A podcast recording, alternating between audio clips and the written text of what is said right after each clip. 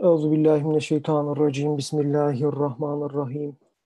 الحمد لله رب العالمين والصلاة والسلام على رسولنا محمد وعلى آله وأصحابه أجمعين. رب اشرح لي صدري ويسر لي أمري واحلل عقدة من لساني يفقه قبلي رب زدني علما وفهما وألحقني بالصالحين. صدق الله العظيم. Evet, selamünaleyküm cümleten. Hepiniz hoş geldiniz. Geçtiğimiz hafta 19. mektubu çalışmaya başlamadan önce atılması gereken temelleri çalışmaya başladığımız ilk haftaydı hatırlayacağınız üzere. Bu bağlamda İsmail Mutlu bir sunum yapmıştı. Ee, sonrasında da dersin katılımcıları kendi düşünceleri doğrultusunda katkıda bulundular. İlk hafta olduğu göz önünde bulundurulduğunda e, ve yeni bir deneyim olduğu düşünüldüğünde bence iyi başladık elhamdülillah. İyi bir giriş oldu diye düşünüyorum. Bunlarla birlikte yeni bir uygulamaya başlamış olmanın bazı acemilikleri de oldu galiba. E, dersi bir kez daha dinlediğimde bazı gözlemler yapma imkanım oldu ve aslında verimin olabileceğinden daha düşük seyrettiğini fark ettim. E, bu bağlamda bu hafta bazı meselelerin gündeme getirilmesi gerektiğini, e, bazı mini kurallara uymamız gerektiğini düşündüm. Bunları da sizlerle çok kısaca paylaşmak istiyorum. Ee, öncelikle biliyorsunuz, geçen hafta bahsetmiştim. Şu anki çalışma tarzımızda Risalete iman konusunun altında ortaya çıkan bir sürü soruyu çalışmaya yöneldik. Ee, yani iki hafta önce birlikteliğimizde, iki hafta önceki birlikteliğimizde Risalete imana dair toplam 84 tane soru gündeme gelmişti. Ee, biz de bu, bu soruları normaldeki uygulamanın aksine normalde e, hep metinler üzerinden gidiyoruz biliyorsunuz bu odada. Farklı metinleri okuyoruz. Ama bu konu özelinde e, belirli metinlerin okunması değil de o metinlerin sunumları üzerinden yapmak noktasında bir karar almıştık. E, farklı metinler üzerinden çeşitli arkadaşlarla beraber çalışmalar yapıyoruz. E, geçen hafta işte ilk defa İsmail sunum yapmıştı.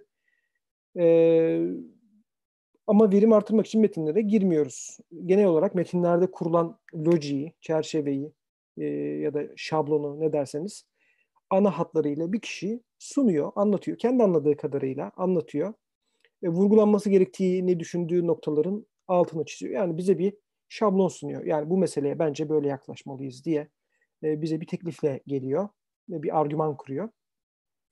E, geçen haftaki e, gözlemlerim neticesinde bu hafta e, yapılmasını gerekli gördüğüm e, şey şu.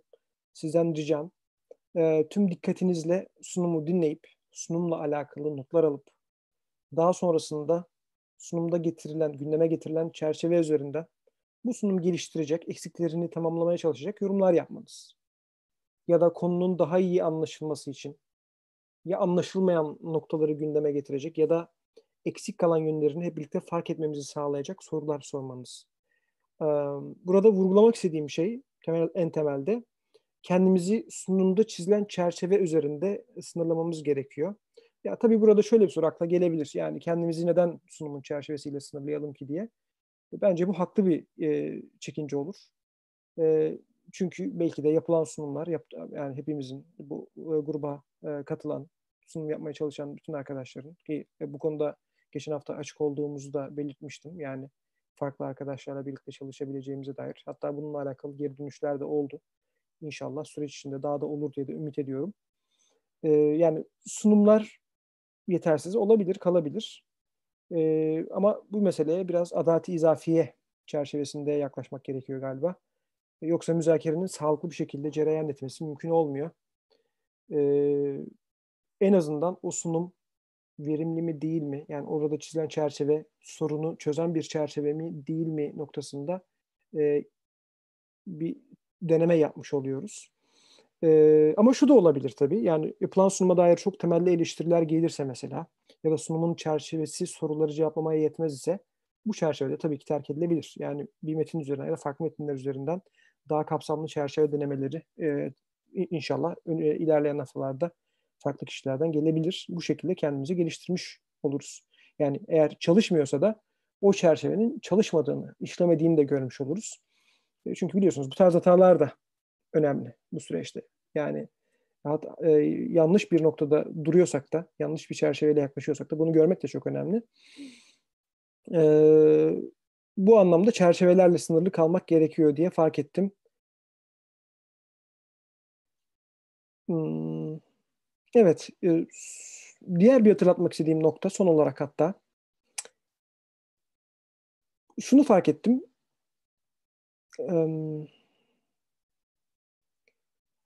Bu dersler yani bu 19. mektubu başladığımız haftalardan itibaren yaptığımız müzakerelerde Risale kitaplarının müellifi dahil tarihte yaşamış hiçbir kişinin ismine ya da eserine atıf yapmadan konuşmak gerekiyor diye fark ettim. Bu tırnak içindeki büyük isimlerin otoritesine sığınmadan konuları konuşmadığımız zaman bazı problemler ortaya çıkıyor. Yani bu bazen şu şekilde ortaya çıkıyor. Yani falanca kişinin açıkladığı gibi ya da filanca yerde geçiyor ya tarzındaki paylaşımlar buna otoriteden argüman getirme diye daha önce bu, konu, bu odada konuştuğumuzu gündeme geldiğini hatırlıyorum. Bu tarz otoriteden argüman getirerek meselelere yaklaştığımızda aslında meselenin ontolojisine inemediğimizi fark ediyorum. Yani ne demek meselenin ontolojisine inememek? Yani sırf varlıktan hareketle meseleleri konuşamıyoruz. İlla böyle birilerinin otoritesinden destek alarak ikna etmeye ya da olmaya çalışıyoruz gibi böyle bir hataya düşebiliyoruz bazen. Ee, yani niye getirdim böyle bir konuyu peki? Aslında sürekli olarak e, bu odada takip edilen bir usul bu. Yani e, otoriteden argüman getirmemek noktasında bir hassasiyetimizin olduğunu biliyorum. E, sadece şunu fark ettim. Normalde metinler üzerinden giderken sırf metin dedi diye bir şeyi kabul etmiyoruz. Ama farkındaysanız kullandığımız usul değişince yani metinin üzerinden değil de sunum üzerinden gidince e, eski bazı alışkanlıklarımız gündeme gelebiliyor ve e, bu tarz otoriter, otoriteden argüman getiren yaklaşımlar ortaya çıkarsa bu bizi tahkikten uzaklaştırıyor. Böyle gardımızı düşürüyor ve e, insan olarak bu konulara muhatap olup kendimizi ikna etmemizin önüne geçebiliyor diye hissettim ve bu hissiyatımı da sizinle paylaşmak istedim açıkçası. Ee, yani burada konuştuğumuz çerçeve düşünün mesela bu dersi birisi dinlese ve bu ders e, bu dersi e, dinlerken daha öncesinde Risale-i Nur'un hiçbir şekilde hayatında duymamış ya da Said Nursi'nin sesini bilmeyen bir kimse bile dinlese ikna olacağı bir argüman geliştirmiyorsak bana doğru bir şey yapmıyoruz gibi geliyor. Ee, o yüzden bunu da paylaşmak istedim sizinle. Bu hatırlatmadan aradan sonra inşallah bu haftaki sunumlara geçebiliriz. Sunum diyorum çünkü iki tane sunum olacak. Birincisi biraz daha kısa olacak. E, ikincisi e, esas e, bu haftanın müzakeresinin üzün, e, üzerinden gideceği sunum olacak. Yani ilk sunum e, ikinciye yardımcı olacak bir sunum olacak. Öncelikle Birkan bize bir görsel bir sunum yapacak. E, Resul'ün varlıktaki konumuna dair an itibarıyla hangi çerçeveden bakabileceğimize dair bir teklif olacak bu. Yani şu an burada e, konuyu ben görüyorum diyecek. E, tabii bu şu an için geçerli dediğimiz gibi. Zaman içinde gelişmesi duası içindeyiz hep birlikte. E, yani sizin sorularınız, katkılarınız, eleştirilerinizle e, bu çerçevenin gelişmesini ümit ediyoruz. Hemen ardından da inşallah Yusuf 11. sözden hareketle Resul'e ihtiyaç var mı sorusunu biraz değiştirip hangi durumda Resul gerekli olur ya da kim Resul'e ihtiyaç duyar şeklinde e, ki sorular üzerinden bir sözel bir sunum yapacak. Devamlı da inşallah bu sunumlar üzerinden gideceğiz. Şimdi bir kandan başlayabiliriz. Bir kan buyur söz sende. Allah razı olsun. Ee, hemen bir ekran paylaşımı yapayım ben. Ee, şu anda herkes ekranımı görebiliyor mu? Ben görüyorum. Evet, tamam. tamam. Ee, Yakup'un da dediği gibi bu çok böyle bir üstün körü bir e, anlatım olacak. E, sadece istedik ki e, detayları tartışmaya başlamadan önce biraz böyle hafif de şematik, içine de biraz renk katalım, e, şey olsun, eğlenceli olsun. E, şematik bir gösterim yapalım dedik. E, bunun üzerinden de hani bu hafta şu kısmını çalışacağız, bu hafta bu kısmını çalışacağız gibi e, insanların takibini belki kolaylaştırır e, ümidiyle. E, hızlı olacak. Dolayısıyla şey beklemeyin. E, en azından bu kısmından hani bir şeyleri açıklamamı ya da bazı sorulara cevap vermemi e, yani kısaca şablonu gösterip e, Yusuf'a bırakacağım. O detayları e, anlatmaya çalışacak. yanlış bilmiyorsam bu hafta sadece ufak bir kısmını anlatacak hatta. Dolayısıyla dediğim gibi bu kısmından çok büyük bir beklentiniz olmasın. Affınıza sığınıyorum o noktada. Sadece genel bir çerçeve çizmek e, babında yaptık. Bir de biraz da hızlı olduğu o noktada yine affınıza sığınıyoruz. Hani bazı detaylar yanlış olabilir. İşte ne bileyim şu anda mesela ilk gördüğünüz e, yansıda e, sayfada işte bazı oklar görüyorsunuz. İşte ok aslında diğer tarafa dönmüş olmalıydı e, vesaire gibi detayları e, çok şey yapamadık. E, üzerine gidemedik. E, kusurumuza bakmayın. E, inşallah ne demek istediğimiz en azından basit de olsa anlaşılır. Şimdi biz olaya şöyle başladık. Birkaç arkadaşla bir araya geldik, tartışmaya başladık. Dedik ki, dedik herhalde her şey bir insanın işte içinde bulunduğu kainatla münasebetiyle başlıyor. E, burada insan kainatın içinde dedim şemada dışındaymış gibi gözüküyor. E, şeyin yani görselin e, sıkıntıları e, kusura bakmayın. E, insan evet kainatın içerisinde işte muhatap olduğu eserler, ilimler, sanatlar, işte bir tercih, bir e, belki bilgi bunlarla münasebet içerisine giriyor. Genelde iki taraflı oluyor. İşte kainat onu şekillendiriyor, insan kainatı şekillendiriyor. En azından ilk bakışta böyle e, görüyor e, insan. E, bu münasebetiyle işte kainatla münasebeti, kendiyle münasebeti çerçevesinde e, dahilinde kendini tanımaya da başlıyor bir yandan. İşte belli sorular gündeme geliyor. Ee, her insanda olan sorular bunlar. İşte belli tip insanlar soru sorar, diğerleri sormaz diye bir şey. En azından ben pek düşünemiyorum. Sadece soruların içeriği değişebiliyor. Örneğin bazı insanlar sadece e, ya da bazı anlarda bizler hepimiz e, ya ben şu andaki durumumdan nasıl faydalanırım? İşte önümdeki lezzete bakayım ben. E, gerisi beni çok ilgilendirmez. İşte acaba bu lezzeti nasıl arttırırım gibi sorular sorabiliyoruz. Böyle bir durumda kendimizi genelde kainatın içerisinde yaşadığımız e, işte bedenimiz içerisinde ya da kainatın içerisinde kaybediyoruz. E, böyle bir yol izleyebiliyor insan. Çoğu zaman da kendimizi böyle görüyoruz. Hani biraz dürüstçe kendimize baktığımız zaman. Bazı anlar da var ki ya da bazı insanlar da var ki her türlü uygulanabilir. E, kainatta bu e, kainatta kendisine dair bir muhabbeti de sezmeye başlıyor. Yani e, bir şeylerin kendisi için yapıldığını, kendi hizmetine sunulduğunu anlamaya başlıyor bu kendini tanıma sürecinde.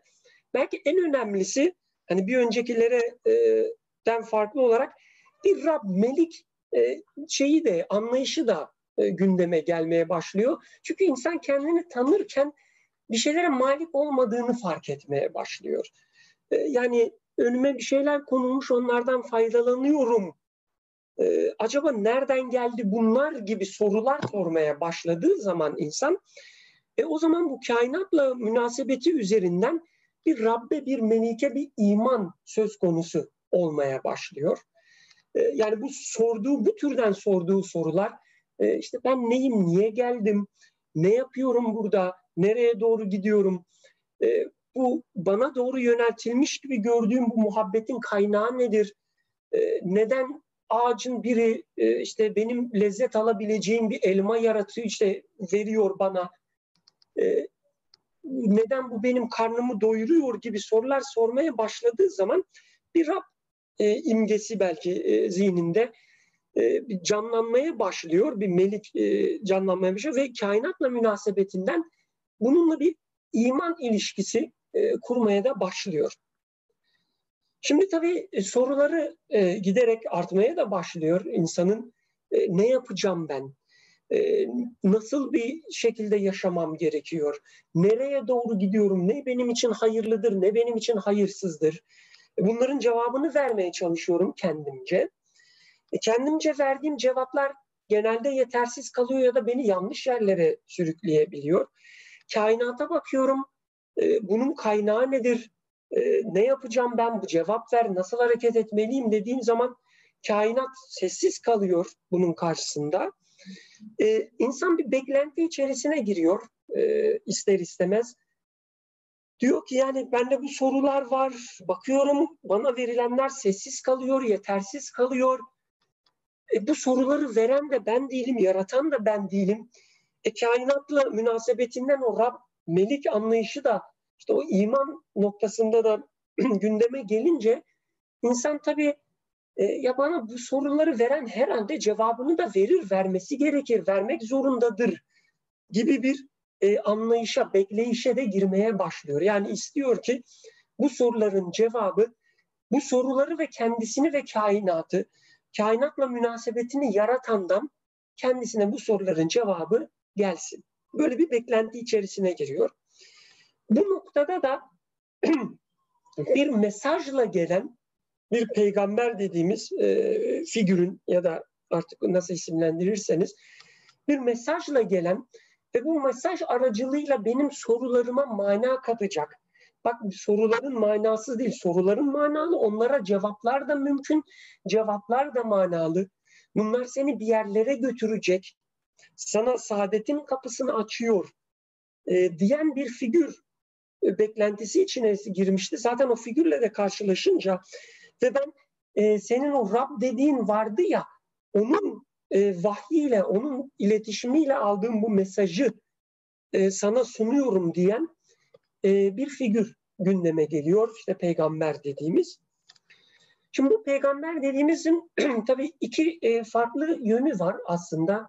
Bir işte e, Rab'dan aldığı e, vahiy üzerinden kendisine ulaşan ve bizimle paylaştığı bu mesajın bize e, kattıkları var. Sorularımıza cevap niteliği olması söz konusu. Bir de bu bir ikincisi bu şahsın kendisinin de yine baktığımız zaman e, bir kendini tanıma, e, işte kainatla muhabbet, e, münasebet ve münasebet üzerinden iman yolculuğunu kendisinin de e, bu yolculuktan geçtiğini görüyoruz. Dolayısıyla ben bir insanım, o da bir insan. Zaten böyle bir beklenti içerisine girmişti insan. Ee, böyle bir durum onun için de söz konusu olduğu burada çok belirtemedim ama hatta benden daha da şiddetli bir şekilde yani baktığım zaman kendisini tanıma e, sürecine daha da ciddiyetli baktığını, kainatla münasebetine daha da ciddiyetli olduğunu, iman noktasında daha da ciddiyetli, daha da e, hani tabiri caizse himmetli olduğunu da gördüğüm bu şahsın bu yönüyle de bana bir ubudiyet talimi de yaptığını görüyorum. Ee, yani ben bu hayatımı bu işte bana sunulan bu mana çerçevesinde nasıl yaşarım? Bu benim ahiretim. Onu hani nasıl alırsanız e, onu size bırakıyorum.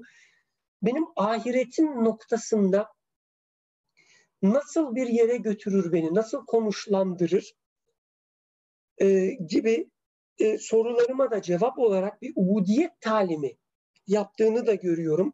Ve ubudiyet talimi mesajın bana sunduğu manayla birlikte, mesajı anlamamla birlikte e, Rabbimin kainat üzerinden ilk başta e, tecrübe ettiğim muhabbetine aslında bu muhabbetin kaynağının da benim Rabbim olduğunu öğretiyor bu peygamber. Bu muhabbete nasıl mukabele edeceğimi de e, bu şekilde iki kanaldan e, bana e, öğretmiş, bana talim etmiş oluyor. E, ve Rabbimle mukabeleye de e, ben başlama girmiş e, oluyorum böylece. E, son bir nokta belki hani e, üçüncü bir unsuru diyebileceğimiz e, peygamberin tabii ki bu üçünün unsurla sınırlı olduğunu iddia etmiyorum. E, bir de mucizat e, diye bir e, kısım var. Bunu şimdilik e, öyle sona bıraktım çünkü hani 19. mektupta karşımıza çıkacak. Ama bu şablon içerisinde nereye oturur e, diye düşünürken şimdilik böyle kısaca bırakalım dedik. E, mucizat gibi bir şeyle e, bir unsur da bir yönü de var peygamberin. Ve benim için yine sorularımın cevapları ve belki bunun da ötesinde insaniyetime anlam katma yolunda hem peygamberliğinin bir ispatı e, şeklinde ama belki bugün benim için e, bunun e, bir tık önünde belki de rehberlik olabilecek şekilde nasıl rehberlik olacak bunları inşallah e, tartışacağız. Ama hani büyük şablonda e, böyle bir yere koyduk. E, mucizatın yeri nedir gibi. Sonuçta önümüze böyle bir e, affederseniz karikatürize edilmiş bir e, şablon çıktı. Yakup'un da tekrar tekrar dile getirdiği gibi e, bu hani şimdilik e, bizim görebildiğimiz kadarıyla biraz 11. söz, biraz 18. söz, biraz 24. biraz 19. E, biraz 19. mektup her neyse şu ana kadar görebildiğimiz kısmı 3-4 arkadaşın muhakkak eksiklikleri, yanlışlıkları vardır. İnşallah yardımlarınızla e, daha da gelişecek, daha da güzel hale gelecek, daha güzel renkler kullanacağız. E, hani tabiri caizse. Böylece görüşlerinize sunuyorum. E, Yusuf e, herhalde e, alacak bu şablon içerisinde, bu çerçeve içerisinde bugün galiba sadece ufacık bir yerini e, bize anlatma gayretine girecek. E, inşallah faydalanacağız. E, Yusuf istersen bu ekranda kalsın. E, yok ama kalmasın dersen de kaldırabilirim. E, benden bu kadar. Hepinizden Allah razı olsun. Allah senden de razı olsun. Çok güzel bir sunumdu. Teşekkür ederiz Birkan. Ee, Yusuf kalsın mı şablon? Nasıl olsun? Yani isterseniz baştaki bir 2-3 dakika kalabilir. Ee, diğer odaklandıktan sonra da kalkabilir yani. Birkaç tamam. dakika. Ee, yani şey e, şu haliyle mi kalsın yoksa daha en başında paylaşılan haliyle mi kalsın? Böyle durabilir şu andaki haliyle. Tamam peki buyur söz sende. Allah razı olsun. Aa, bu, e, girişten dolayı çok teşekkür ediyorum. Şimdi biz bu hani 19. mektuba kadar biraz uzunca bir yolculuk olabilir. Hani ne kadar uzun olacağını kestiremiyoruz da olabildiğince verimli yapmaya çalışacağız inşallah hep birlikte. Bu şablonun içine bu ilk basamakta bir 11. sözle giriş denemesi yapalım diye niyet etmiştik. Geçen hafta da öyle başladık. Şimdi ben çok hızlı bir şekilde 11. sözü özetleyeyim. Zaten inşallah derse katılan arkadaşlar da bir göz gezdirmişlerdir geçen hafta çünkü bahsi geçmişti. Bu işte 11. söz denen eserde Nursi'nin yaptığı şey bir temsille başlıyordu. Diyordu ki işte bir saray var. Saray böyle odalara taksim edilmiş bir sultan var. Öyle bir saray yapmış. insanları oraya davet etmiş diye. Sonra bir kamera açıldı. Kamerayı kapatabiliriz. Sonra işte insanları bu saraya davet ediyordu. Sonra işte bu insanların e, özelliklerinden falan bahsedecek metnin içinde. E, daha sonra işte bir tane de bir yaveri vardı bu sultanın. Bu yaver e, insanlara bir tebligatta bulunuyordu. E, ana hatlarıyla mevzu bundan ibaret. E, tabii bir sürü detay var 11. sözde ve Risale-i Nur'da da şöyle bir e, genel bir metot takip ediliyor. E, bir iki kelimeyle, cümleyle işte birinci, ikinci sözde bahsedilen bir şeyi e, ilerleyen taraflarda tamamen ayrı bir e, risale olarak, müstakil bir risale olarak görüyoruz. E, dolayısıyla biz şimdilik bu derste e, 11. söz kadar e, konuyu çalışalım. E, daha zaman içinde mevzu açılır diye e, düşünüyorum. Şimdi e, bu 11. sözü dolayısıyla üç ana bölüme bölelim. İlk bölüm e, yani hani geçen ilk başladığımızda temel sorumuz şuydu. Resul'e ihtiyaç var mıdır şeklinde bir soru sormuştuk. Sanki 11. soru, e, söz bunu biraz daha e, ince bölümlere ayırıyor ve diyor ki ya kim Resul'e ihtiyaç duyar ilk önce? Yani hani Resul'e ihtiyaç var mıdır sorusundan önce kim ihtiyaç duyar? Yani insan çünkü ihtiyaç denen e, fiil ihtiyaç duyan var, ihtiyaç duyulan var, bir de ihtiyacın ikisi arasındaki duyanla duyulan arasındaki ilişkinin türü var. Şimdi dolayısıyla ihtiyaç duyan bensem, insansa bir insanı inceleyeceğiz. Kim ihtiyaç duyar, kim ihtiyaç duymaz Resul'e. Bu metnin e, bugün inceleyeceğimiz kısmı olacak. E, ikinci kısmı, e, peki bu ihtiyaç duyulan kim? Yani o zaman bir de Resulü tarif edelim. E, 11. sözde ele alındığı kadarıyla e, böyle de bir ikinci kısmı olacak. Bunu da belki e, önümüzdeki haftaya falan bırakacağız. Bir de üçüncü soru olacak. İşte o zaman peki aradaki ilişkinin türü ne? Resul neyi talim eder? Yani e, bunu da ayrıyeten üçüncü bir haftada ele alacağız. Şimdi e, dolayısıyla bugün e, sadece bu ihtiyaç duyan kim? Bu e, şu andaki tabloda da sol alttaki o insan e, işte dikdörtgenini üzerinde e, 11. sözdeki anlatıldığı kadarıyla gitmek isteyeceğim. E, kısaca sadece bir defa bir e, metnin içinden bir paragrafı okumak istiyorum müsaadenizle. Aa, burada e, daha sonra da bu e, anladığım kadarıyla bu e, bazı noktalara hepsine değil e, temas etmeye çalışacağım. Metni okumamın sebebi de e, bir referans noktası olarak yani hani e, bunu nereden geliyor bu e, bir daha sonra takip etmek isteyen olursa müracaat edebileceği bir adres vermiş olmak açısından yapacağım. Ama geri kalanları e, metinden anlayabildiklerimi ifade edeceğim. Yanlış anlaşılmalar bana ait. E, doğru anladığım bir şeyler de varsa e, işte metnin yazarı ve metnin yazarının artık e, doğru istifade ettiği kaynaklara ait. E, 10. sözden şöyle bir e, paragrafla gireceğim. Evet. Şimdi temsilde e, bu saraydan bahsetmişti e, ve Melik e, bu Yaver'den bahsetmişti. O yaptıktan sonra, duyurusunu yaptıktan sonra saraya giren bir ahali vardı. O ahali için şöyle diyor. Sonra giren ahali iki güruha ayrıldılar diyor. Birinci güruhu kendini tanımış ve aklı başında ve kalbi yerinde oldukları için o sarayın içindeki acayiplere baktıkları zaman dediler, bunda büyük bir iş var.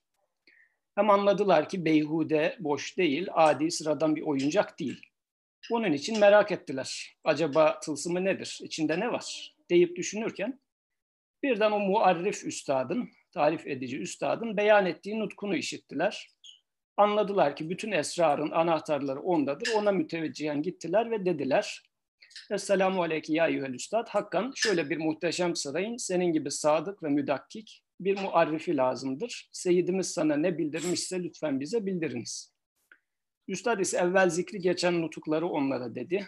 Bunlar güzelce dinlediler, iyice kabul edip tam istifade ettiler. Padişahın marziyatı dairesinde amel ettiler. Onların şu edepli muamele ve vaziyetleri o padişahın hoşuna geldiğinden onları has ve yüksek ve tavsif edilmez diğer bir saraya davet etti, ihsan etti. Hem öyle bir cevvad melike layık ve öyle muti ahaliye şayeste ve öyle edepli misafirlere münasip, böyle yüksek bir kasra şayan bir suret ikram etti. Daimi onları saadetlendirdi. Bir de bir ikinci bir güruh var. İkinci güruh ise akılları bozulmuş, kalpleri sönmüş olduklarından saraya girdikleri vakit nefislerine mağlup olup lezzetli taamlardan başka hiçbir şey iltifat etmediler. Bütün o mehasinden gözlerini kapadılar ve o üstadın irşadatından ve şakirtlerinin ikazatından kulaklarını tıkadılar. Hayvan gibi yiyerek uykuya daldılar. İçilmeyen fakat bazı şeyler için ihzar edilen, hazırlanan iksirlerden içtiler. Sarhoş olup öyle bağırdılar, karıştırdılar. Seyirsiz seyirci misafirleri çok rahatsız ettiler. Sani Zişan'ın düsturlarına karşı edepsizlikte bulundular. Saray sahibinin askerleri de onları tutup öyle edepsizlere layık bir hapse attılar.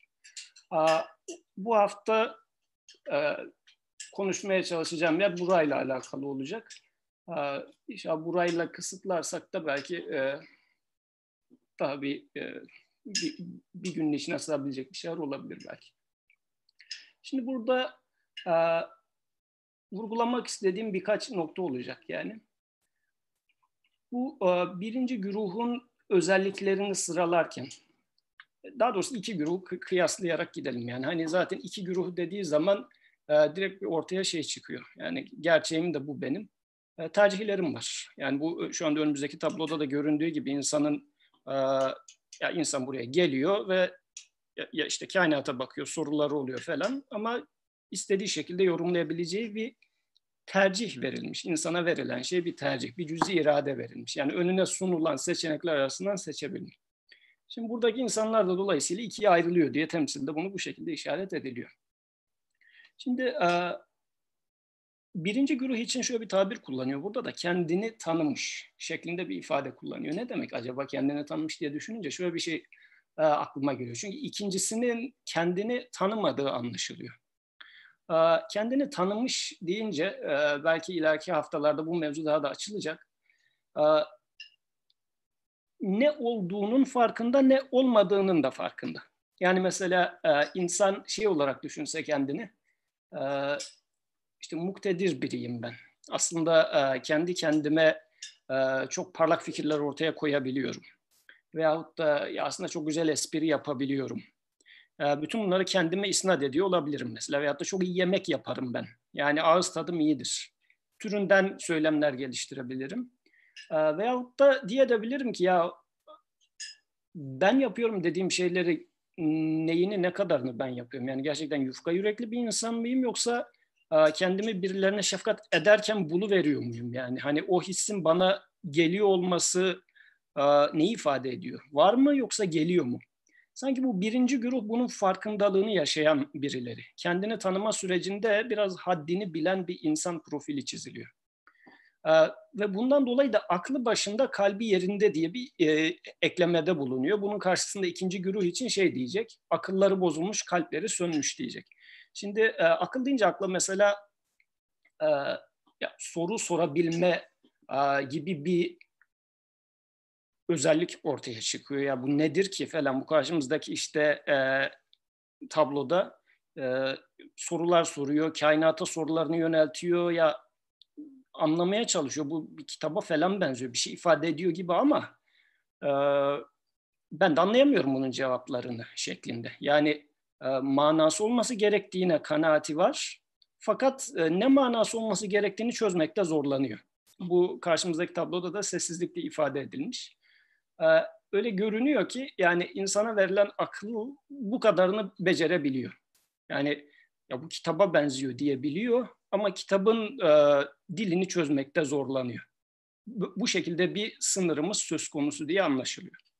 Ama ikinci güruh mesela ya ne kitabı kardeşim diyor. Yani bu e, işte rastgele atılmış e, mürekkep parçalarıdır diyor mesela mürekkebi gördüğü zaman. Hani daha sonra da hatta bunun e, aklın bozulmuş olmasını biraz da öyle anlıyorum. Niçin onun atılmış mürekkep parçası olduğunu ispata çalışıyor. Onun üzerinde aklını kullanmaya başlıyor. Yani akıl hala çalışıyor ama bozuk olarak çalışıyor. Yani bir bir tarafa doğru bir hani çalışmaktan kastım bir iş var gibi görünüyor ama bir yere vardırmıyor beni. Zaten dünyanın içinde işte kaybolduğum dünyanın içinde kaybolmama daha yardımcı oluyor. Sonra kalpleri yerinde e, diye bir tabir kullanıyor. Kalbi yerinde, diğerinde de kalbi sönmüş diye bir, e, kalbi bozulmuş diye bir tabir kullanıyor. Kalbi sönmüş. Şimdi kalbin yerinde olması, kalbin sönmüş olması ne ifade ediyor? Hani kalp kelimesi çünkü böyle e, genel tarif edilen işte e, bazen uçuş uçuş kullandığımız bir şey olabiliyor da nereye oturtu, oturtabilir diye düşünce aklıma şöyle bir şey geliyor. Ee, yani mesela bana birisi e, işte bir arkadaşım bir hediye ile geldiği zaman isterse bu e, işte en sevdiğim bir baklava olabilir veya ne bileyim güzel bir kitapla falan geldiği zaman e, gelen şeyin kıymetini takdir edebiliyor muyum ben? Yoksa böyle hani biraz ot gibi mi deriz veya robot gibi mi? Hmm, kaça kaça aldın bu baklavayı? Nereden aldın? falanlara mı giriyorum? Yani hani e, hediyenin hediyeliğini takdir etmek değil de e, şey şey demeye mi başlıyorum? E, olayın hani nasıl diyelim dikey boyutunu kaçırıp da sanki kalp bana o tarafını gösteriyor. O o kısmını kaçırıyorum da cesedine mi odaklanmaya başlıyorum?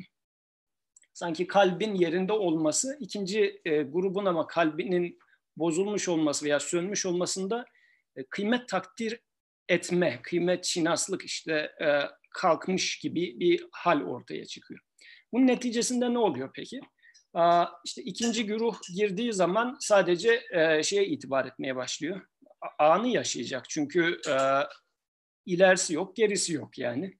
Hani bu illa da hadi parti yapalım modunda bir anı yaşamak değil, kendimi o şekilde avutmam gerekiyor. Yani hani gezegeni korumaya bile çalışsam yani hala elimizde sadece bu var. Onu elimizde bir tek bu var onu koruyacağız diyorum. Hani illa da böyle çok israfçı ve e, kötü niyetli falan birisi değil. İyi niyetli göründüğüm ama e, hala bu arzın içinde diyeyim yer, yerde yani iki boyutlu bir düzlemde sıkışıp kalıyorum. Fakat birinci güruhun e, bunun karşısında yaptığı şöyle bir şey var. Şimdi esas bizi ilgilendiren ee, çünkü peygambere kim ihtiyaç duyar? Bu soruya cevap vermeye çalışıyoruz hala. Ee, bu insanlar kendini tanımış, aklı başında ve kalbi yerinde olduğu için bu işlere bakınca dediler ki ya bunda bir iş var. Ya bunlar boş değil, sıradan değil diye bir hali bu netice veriyor. Dolayısıyla peygamber olmazsa olmaz mı? Birinci güruh için olmazsa olmaz. Ama ikinci güruh için tamamen gereksizdir peygamber. Ha, ikinci güruhun hali doğru bir hal midir? O kısmı tartışmaya açık. Yani hani kendine işkence ediyorsun kardeşim demek bence haklı olur. Ama a, insanı onun için bu kendini tanıma yolculuğunu yerli yerince yapmamış olan kişi için söyleyecek pek de bir şey kalmıyor. A, bu yolculuğun sonunda bu insanlar diyorlar ki bir merak uyanıyor. Acaba bu varlığın sırrı ne, tılsımı ne, içinde ne var deyip düşünürken birden temsilde öyle geçiyor. O muarrif üstadın beyan ettiği nutkunu işittiler. O zaman bir ses işitiyorlar. Bir, birisi bir tarifte bulunuyor. Bak burası şu anlama geliyor, şu anlama geliyor diye. Ve diyor işte beni bu e, sarayın sultanı beni görevlendirdi diyor. Buna karşı da şöyle bir cevapla geliyor insanlar. Çünkü yukarı, karşımızdaki şu e, şu anda ekranda olan e, tabloda da bunu görüyoruz. Yani kişi bu kendini tanıma yolculuğunu yaptığı zaman bir burayı idare eden biri vardır sonucunda şöyle ya da böyle ulaşıyor. Hissediyor en azından. Böyle bir şey olması lazım diyor yani. Ve o şeyden de bu sözü işitince, bu muarrif üstaddan bu sözü işitince ki pratikte işitiyoruz biz. Yani hani böyle çok teorik bir e, çıkarsamaya da belki gerek yok yani. Birileri bir şeyler söylemiş oluyor, kulağımıza çalınıyor bir şeyler. Bu insanların şöyle bir e, tepkileri var. Ya harbiden de böyle bir sarayın senin gibi sadık, müdakkik bir tarif edicisi lazımdır. Sadık, müdakkik tarif edici kısmını daha sonraki hafta çalışacağız. Onun için o kısma şimdilik girmeyelim. Fakat burada önemli olan kısmı bu yolculuğun neticesinde bu ihtiyacın farkına vardı bu insanlar. Dediler ki yani cidden bu işi anlamış olup kimseleri kandırmaksızın da bunu anlatan birin olması gerekiyordu. Hatta geçen hafta kantin sohbetinde biraz bunun muhabbeti oldu da yani diyelim ki siz evde iş yapacaksınız. İşte lavabonun altında bir vida var sıkı açamıyorsunuz o vidayı. Ya şöyle bir şey olsa gerekti diyorsunuz. Yani hani ağzı bu vidaya tam otursun. Şu uzunca da bir kolu olsun ki kolay çevirebileyim. Elle çeviremiyorum bunu. Adını bilmiyorum. İngiliz anahtarıymış. Ama yani problemin tanımı size diyor ki şöyle de bir çözüm olsa gerek ya. Yani hani bu kainat böyle hikmetle işliyor. Böyle bir şey yoksa da ben icat edeceğim yani. Onun için buradaki öyle bir hal var burada. Yani bu pozisyona geldiğim zaman bu ihtiyacımı tarif edebildiğim, adını koyabildiğim zaman o ihtiyaca karşılık gelen birini gördüm mü diyorum ha Allah razı olsun ya ben de tam seni arıyordum diye.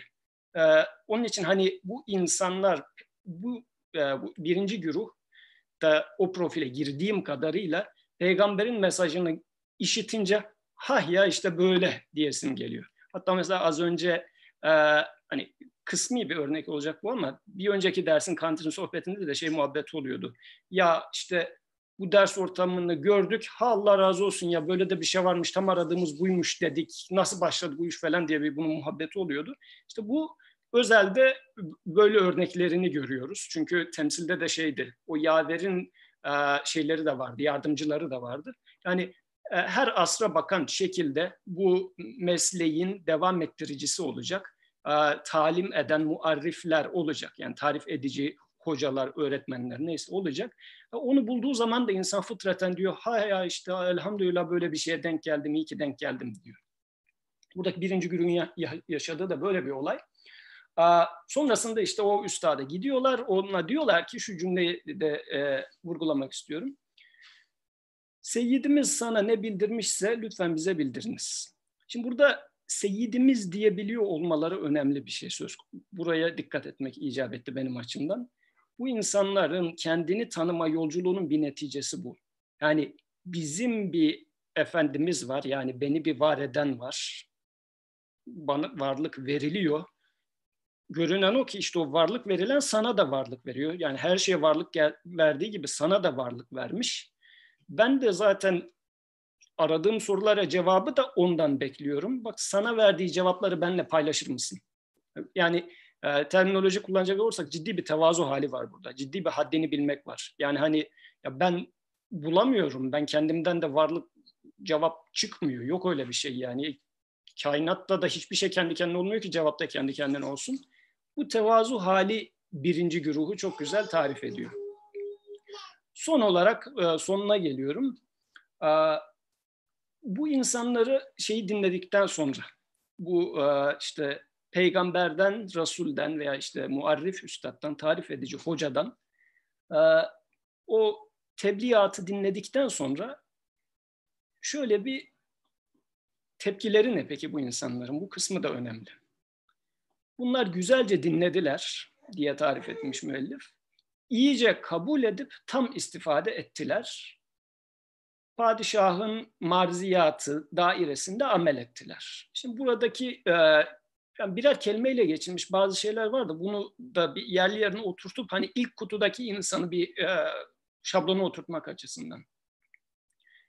Güzelce dinlemek. Şimdi e, bu yine şeyi gerektiren, kendini tanımayı doğru yapmış, haddini bilen bir insan e, söz konusu burada. Yani e, ben verilenim, verildiğinin bilincinde olduğum zaman o zaman seçenekleri bir dinleyeceğim. Vazifem bu. Zaten gördüğüm şeyleri de bir açıdan dinliyorum. Gözümüzü açtığımız zaman ne yapıyoruz aslında? Biz kainatı gözümüzle dinliyoruz mesela. Şimdi e, varlığa anlam yüklemeye çalışıyorum. Ne yapacağım o zaman? O anlamın geldiği yeri adresi doğru tayin etmek e, koşuluyla dinleyeceğim. Ne diyor hele bir bakayım diye yani. Güzelce dinleyeceğim ama hani kötü bir nazarla da dinleyebilirim ama anlamak kastıyla dinliyorum şu anda. Bir sonraki cümle çok dikkatimi çekiyor da iyice kabul edip bu biraz a, zorlama gibi anlaşılabilir mesela. Hatta Risale müellifinin de böyle bir e, cümlesi vardı. Çok zaman da kafamı kurcalıyordu yani. Diyor ki bu risaleleri işte e, bir sene anlayarak ve kabul ederek okuyan zamanın mühim bir alimi olabilir diyor. Şimdi yani ne demek kabul etmek zorunda mıyım senin dediklerini? Kabul etmezsem alim olamam mı gibi bir reaksiyon içimde gelişiyordu mesela bu cümleyi okuduğum zaman. Yani kendinden o kadar mı eminsin? İlla doğru bir sen mi buldun gibi mesele. Ee, ama şöyle okumaya başladım. Hani bu özellikle bu 11. söz bağlamında e, tekrar olaya bir daha bakınca hani kabul etme pozisyonundayım ben. Bir şeyleri yaratma, bir şeylere vücut verme, bak yeni bir fikirle geldim, ben akıl ettim bunu pozisyonunda değilim. Hani bunu e, şeyi örnek olarak verdim Risale müellifinin kullandığı cümleyi de. Resulün durumuna geldiğim takdirde ben vahiden anladığım şey bana verilen şeydir. Yoksa ben e, aydınlanmayı işte var eden ben değilim. Ben aydınlatılanım. Dolayısıyla bu kabul etme pozisyonundayım bana verileni ya kabul ederim ya reddederim. Yani e, olayın temelinde cüzi iradenin fonksiyonu ya kabul etmektir ya da verileni reddir, üzerine örtmektir. Bu açıdan kabul etme kelimesi burada çok önemli görünüyor bana. Sonrasında da e, padişahın marziyeti dairesinde amel ettiler. Bir mukabele söz konusu. Burayı da e, ileriki e, haftalarda yine çalışacağız herhalde. E, benden bu kadar. Allah razı olsun. Biraz uzattım kusura bakmayın. Evet Allah senden razı olsun. Ee, teşekkür ederiz bu güzel sunum için. Evet yani odada şu anda 62 kişi olmuşuz. Ee, ne düşünüyorsunuz sunum hakkında? Ee, sorularınız bir saniye. 9 artı 4 eşittir 12.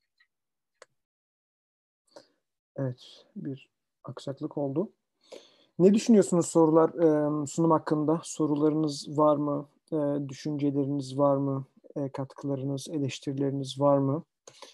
E, yani ben Yusuf'un yaptığı sunumu şu şekilde özetledim kendi açımdan.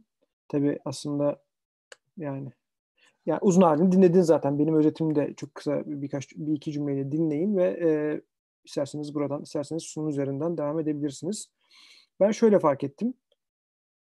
Kendi sınırlarını, kendi insani sınırlarını fark eden, aklının ulaştığı sonuçların yetersizliğini anlayan ve duygularının taleplerini ciddiye alan ve bunu bu e, talepleri karşılamak için çaba sarf etmeyi terk etmeyen bir insan bu sürecin neticesinde kendisini anlamsızlık içinde canı sıkkın bir şekilde e, çırpınır halde bulur. Bu hali yaşamaktan geri durmayan, bu hali sarhoşlukla üzerinden atmaya çalışmayan kişi Resul'e muhtaç olur. Ve bu sıkıntıları hisseden eğer bu konuları Resul sıfatıyla e, anlatan kişinin sesini duyarsa hemen koşturarak gider ve tevazu içinde onu dinlemeye başlar. Ee, insaniyetinin bu cevaplarını bulursa da e, kendisini tatmin edici, mutluluk ve saadete ulaştırıcı ve güven sorununu çözücü cevapları bulursa o zaman da o söylenenleri kabul eder ve tam tatmin olur şeklinde ne kadar kapsamlı olduğunu bilmediğim bir özet yaptım kendime. Ee, ne diyorsunuz? Nasıl görünüyor sizin için? Elleri ben görmek istiyorum. Ee, ama dediğim gibi yani sınırlara e, uygun şekilde gidersek daha verimli bir müzakere ortaya çıkacağını düşünüyorum. Ee, o yüzden tekrardan hatırlatayım istedim. Şimdi İlyas Üzüm'den başlayabiliriz. Buyurun İlyas Üzüm. Gerek e, Birkan abinin sunumu gerekse e, Yusuf'un sunumu, sunumu için çok teşekkür ediyorum. Gerçekten e, çok istifade ettim. Çok damıtılmış, hülasa edilmiş bize bir sunum sundu her iki arkadaşımız da. Şimdi Yusuf sunum yaparken üçe ayırdı. Dedi ki Nebiye, Peygamber, Resul'e bir, kim ihtiyaç duyar? İki, ihtiyaç duyulan kimdir? Yani Resul kimdir? Üç, e, ihtiyaç duyan ile ihtiyaç duyulan arasındaki ilişki türü nedir? Yani Resul neyi tebliğ ediyor e, dedi ve bunlardan birincisinin konuşulacağını e, ifade etti. Dolayısıyla bu o, birinci konuyla ilgili olarak 11. söz çerçevesinde metni de okuyarak dedi ki e, Resul'e ihtiyaç duyan e, insan e, evvela e, aleme, alemdeki olaylara bakarak burada büyük bir iş var demesi lazım. Bu noktaya gelmiş olması lazım. E, aklı başında, kalbi yerinde olması lazım. Bu aslında bir insan tanımıdır. Yani hem aklı başında olacak hem kalbi yerinde olacak. Ne akıl vakar? İnsan insani gerçekliğini, özelliğini muhafaza ediyor olacak. Yani şartlanmamış olacak, e, aklını bir yere e, tapulamamış olacak, e, kalbi duygularına, kalbi ruhi duygularına kulak verir olacak ki e, evvela bu alime baktığında burada büyük bir iş var desin. E, niye özet yaptım şimdiye kadar? Şundan dolayı e, benim zihnime kabaca bir yaklaşım vardı. E, yanlış diyeyim ama de çok güzel açtığı için hemen söz aldım. E, nübüvvetin e, ya da Resullüğün e, anlaşılması, ifade edilmesi için önce bir uluhiyetin anlatılması lazım derdim ben. Çünkü nübüvvet uluhiyetin üzerine kurulur. E, uluhiyet nübüvvet iktiza eder. Yani bunlar nurlarda geçen cümleler. Böyle bir e, yaklaşım vardı bende. Bu yaklaşım yanlış değil. Bu sunum e, yanlışlamadı ama bu sunum konuyu çok daha insani bir zeminde, çok daha temelde e, tasvir etti diye anladım. Tekrar e, arkadaşlarımıza teşekkür ediyorum. Demek ki ben eğer bir insana Resul'dan bahsedeceksem e, önce Allah inanıyor musun sorusunu da sormayacağım. Benim ilk yaklaşımım buydu. Ya şöyle bakacağım. Şu alemi sen anlamlı görüyor musun?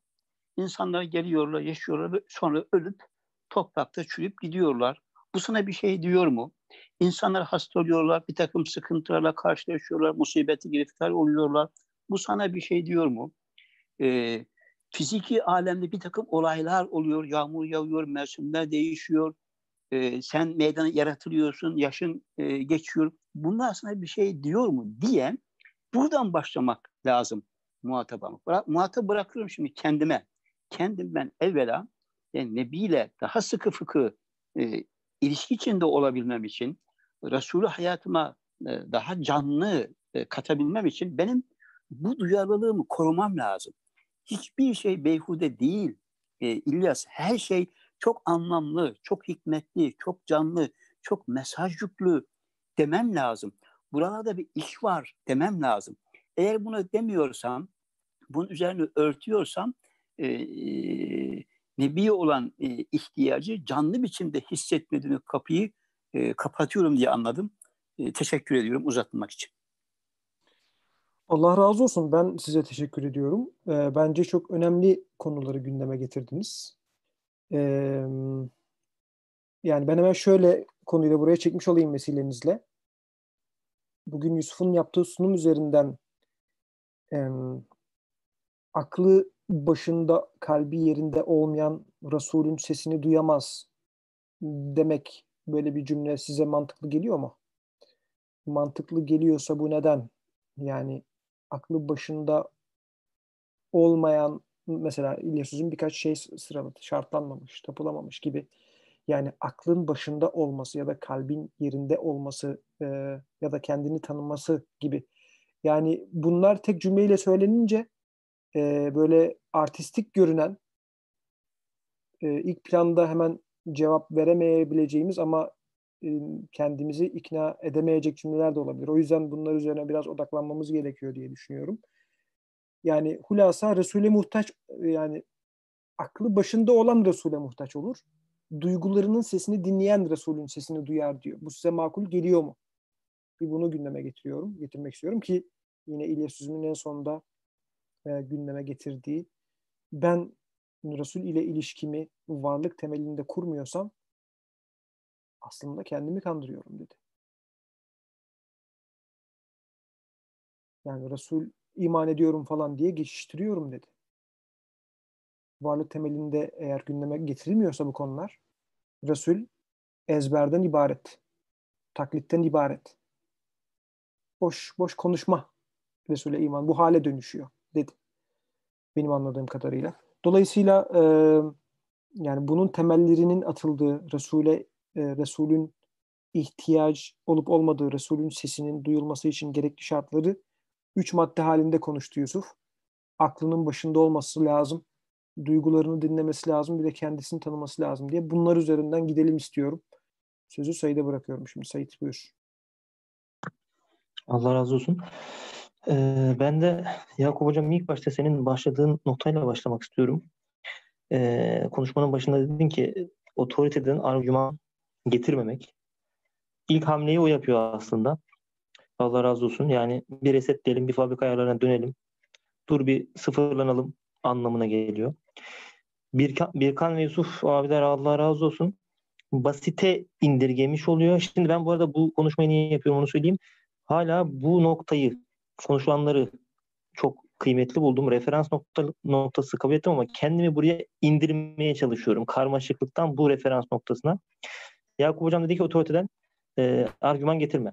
Bu otorite Kur'an-ı Kerim olabileceği gibi bir insanın ilk hani karşılaştığında bilim dünyası da olabilir.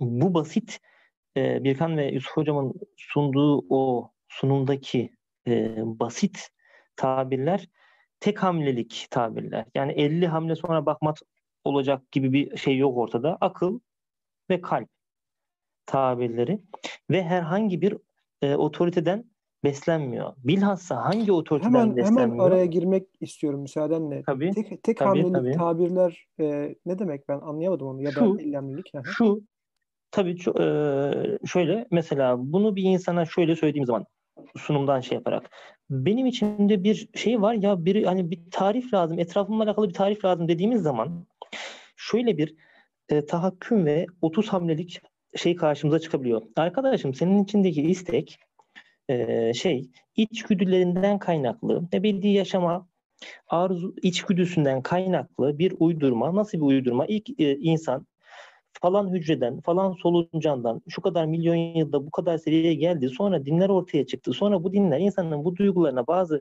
güzel ağzına bal çalınca hani ebedi yaşamak falan var ya böyle böyle şeyler, kitaplar, peygamberler iddiası ortaya atıldı. Ondan sonra öyle oldu. Ondan sonra böyle oldu derken tarih biliminin topuzu altında bakın nuru demiyorum. tarih biliminin topuzu ve otoritesi altında aklım ezildi. Çünkü ak- aklen ben bir şeyi soramaz oldum. Kalben ve duygularımla da soramaz oldum. Tarih bilimi beni orada ezdi. Biyoloji bilimiyle birleşerek.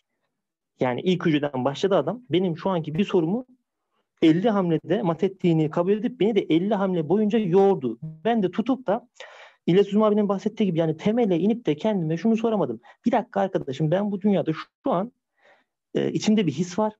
Bir tarif arıyorum ve bu tarife cevap verecek bir şey arıyorum. İngiliz anahtarı arıyorum. Deyip de peygamberlik, nübüvvet makamını duyduğum anda benim önüme geçtiler. Bu e, biyoloji ve tarih otoritesi. Bu manada söylüyorum. Ben şu an referans noktasına inmeye çalışıyorum. Ve doğru bir referans noktası olduğunu şu manada da teyit edebiliriz diye düşünüyorum. 7'den 70'e 1. yüzyıldan 21. yüzyıla kadar genel geçer ve olması gereken bir referans noktası ki ancak böyle basitlikte bir referans noktası böyle bir şey olabilir. Yani e, tüm insanlara hitap edebilir. Yani akıl ve kalben insan kendini tabiri caizse dinlemeli. Yani aktarabiliyor muyum bilmiyorum ama ben kendimi konuyu dağıtmak değil dağınık noktadan buraya çekmeye çalışıyorum kendimi açıkçası. Ve müzakere ettiğim insanlarda da bunu görüyorum. Ee, bu suyunun suyu, türevinin türevinden çekilip kurtulabilsek nübüvvetin e, bu birinci güruhtaki, çok güzel özetlediler, birinci güruhta, güruhtaki o takdir edebilmelik bir halde miyiz? Kalbimiz ve aklımız, aklımız o halde mi? E, diye düşünüyorum şu an. Allah razı olsun. E, bence güzel bir e, noktadan yaklaştın. Bilhassa biyoloji tarihi, dinler tarihi, hatta ben sana antropolojiden de bir şey getireyim. Yani siz kültürel olarak böyle şeyler getiriyorsunuz. Bilmeseydiniz hiç böyle şeyleri istemeye de bilirdiniz. Bunu istemeyen toplumlar var falan gibi. Yani kültürünüzde olduğu için bunları rasyonalize etmeye çalışıyorsunuz şeklinde bir argüman da getiriliyor. Ee, evet yani önemli bir noktaya parmak bastın. Allah razı olsun. Devam edelim Ali Mermer'den. Arkadaşlara teşekkür etmek için ayrıca bir zaman ayırmaya gerek görmüyorum. Belli. Teşekküre layık. Ben de olaya e, aynı şurada kalmamız lazım teklifine Yusuf'un. Biz bugün aklı başında, kalbi yerinde yani e, Resul'e ihtiyaç duyan kim sorusu üzerinde duracağız denildi. Yani ben de onun üzerinde durmak istiyorum. Bunun için de şu ifade kullanıldı aklı başında olmak diye. Aklı başında olmayı arkadaşlar izah ettiler. E, şartlanmamış olmak. Kendin hiçbir şey şartlanmıyorsun. İnsanın fıtra, fıtri haline neysen kardeşim onunla kainatı muhatap oluyorsun. Bunu e, arkadaşımız sundu. Ben kainatla ilişkiye kurduğum zaman iki tür yaklaşımım oluyor. Birisi bedensel ilişkilerimin, bedensel ihtiyaçlarımın karşılanması. Diğeri ise benim insani sorularımın cevabı. Bedensel ihtiyacımın karşılanmasında bir problem yok. Gidiyorum, öğreniyorum, düzen nasılsa araştırıyorum, buluyorum. Orada bir problemle karşılaşmadım ben şimdiye kadar. Karşılaşan varsa buyursun. Ama insani sorularıma gelince güzel ifade etti arkadaş kainat sessiz kalıyor. Ben mutluluğumun derecesinin de düşmesini istemiyorum. Bir sona ermesini de istemiyorum. Bendeki tüm duyguların en güçlü bir şekilde sonu gelmeyecek bir şekilde tatminini istiyorum. Ben böyleyim arkadaş. Bunu aklı başında olmanın şartı olarak koyuyorum. Yani kainat insanın daha kalbe gelmedim. İnsanın bizzat kendisindeki mevcut sorularının cevabına cevabını vermiyor oluşudur. Şimdi akıl kendi kendi kendine spekülasyon yapsa da onu mutlaka kainattan edindiği bilgilerin dışına çıkacak bir sonuca götürmemek şartıyla yapacaktır. Yani ben kendim cevabımı bulacağım dediğim zaman kainatın dışına çıkmadan cevap bulacağım demektir. Bunu bütün e, arkadaşların bahsettiği bilim dalları şimdiye kadar fiziğinden, kimyasından, felsefesine varıncaya kadar, antropolojisine varıncaya kadar cevaplarımız kainat içinde olacak denildi. Bütün seküler bilimler. Ve sekül, biz de kendimizde cevaplarının kainat içinde bulunamayacağı sorularla baş başayız. Ben sonsuz mutluluk istiyorum. Her gün karnımın doyması beni beni beni ilgilendiriyor. İnsaniyetim ise ben aldığım lezzetlerin tadına vardım. Bu sona ermemesini istiyorum. Ama kainat beni alıyor, bir sona getiriyor. Hatta derecesini de, zevk alma derecesini de düşürüyor. Bu benim e, kainata yaklaşımımda bu gerçeğimi kabul etmediğim sürece kendimi burada namzet görmüyorum. Yani Resul'e ihtiyaç duyan kim? Ben bunu kabul etmezsem, bu gerçeğimi kabul etmezsem bana kimse Resul'e ihtiyacım var diyemez arkadaş. Niye? Ben kainatın içinde bulacağım bir şeyler yorumlayıp geçip gideceğim, nasıl söyleyeceğim diyorum zaten. Peki eğer bunu kabul ediyorsam kainat insaniyetimin ona ruh deniyor ya ruhumun sorularına cevap vermiyor. Kalbimin beklentilerine cevap vermiyor. Bilakis sessiz kalarak He, yok bende yok diyor. Baş, başının çaresine bak diyor. Sayın Elmermer biraz toparlayabilir misiniz? Vaktimiz daralıyor. Efendim? Ee, biraz toparlayabilir misiniz? Ah, teşekkür ederim. Teşekkür ederim. Burada e, ki ulaştığım sonuç bu oluyor ama ondan sonraki aşama e, peki sadık bir mudakkik ve bir tarif edici, sadık mudakkik bir tarif edici ye nasıl geçeceğimiz ikinci konumuz olacak. Yani gelecek haftanın konusu olacak diye bekliyorum. Bugün onu konuşmadığımızı düşünüyorum. Çünkü kim bu sadık mudakkik? Teşekkür ederim efendim. Allah razı olsun. Yani bu yorum da çok önemli bence. Ben teşekkür ederim. Ee, e, yani aslında yani konuyu akla ve kalbe getirmek önemli demişti Sait az önce. Ee, yani bu odada yine konuştuğumuz zaman zaman bir meseleyi gündeme getirmek istiyorum ki Ali Mermer'in temel olarak vurguladığı yorum oraya tekabül ediyor diye geldi benim açımdan. Ee, yani biliyorsunuz bu soruları soran yani ne oluyor etrafta, ben kimim, ne yapıyorum, ne işim var burada, niye böyle bir hayatın içindeyim gibi soruları insan soruyor. İnsan olan soruyor ve e, bu soruları soran sadece e, inançlı olanlar da değil. Yani bu soruları soran e, çok temel bir fel, e, disiplin olarak felsefe de karşımızda. Uzatmadan şunu hemen getirmek istiyorum konuyu. İnsanın en temel arayışlarının ne olduğu, insan neyi arıyor, insan neyi hedefliyor, diye düşündüklerinde ulaştıkları sonuç iki şey oldu. Bir, mutlu olmak istiyor. İki, güven duymak istiyor. Yani elinizde sonsuz imkan olsa, mesela hani işte bir tane e, folklor figürü vardır ya Alaaddin'in sihirli lambası diye. Alaaddin'in o lambasının içinden cin çıksa ve bunun size istediğiniz şeyi verebilecek kudreti olsa, istediğiniz şeyler daima e, her ne kadar ilk planda ben mutlu olmak istiyorum demeseniz de işte ne isterseniz isteyin en nihayetinde ben mutlu olmak ve güven duymak istiyorum'a denk geliyor. Dolayısıyla insanın bu hissinin en temel e, arzusu, hedefleri olduğu yani mutlu olmak yani saadet diyoruz ona değil mi? Ya da mutlu olmak fark etmez. Ya da güven duymak, emniyet diyor metnin müellifi. E, bunları arayan insan bulamayınca bir arayışa geçmesi lazım diye anladım bu yapılan yorumu. Allah razı olsun.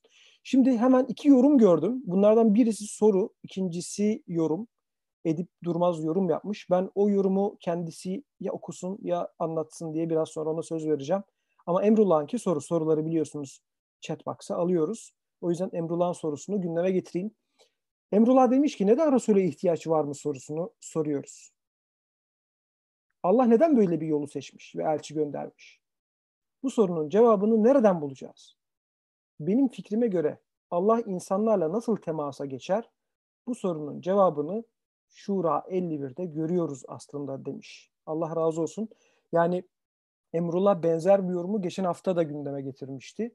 Ee, ben şöyle bir şey olarak okudum bu yaptığı yorumu. Ya ben geçen hafta bugünü gündeme getirdim. Ufak bir dokundunuz geçtiniz.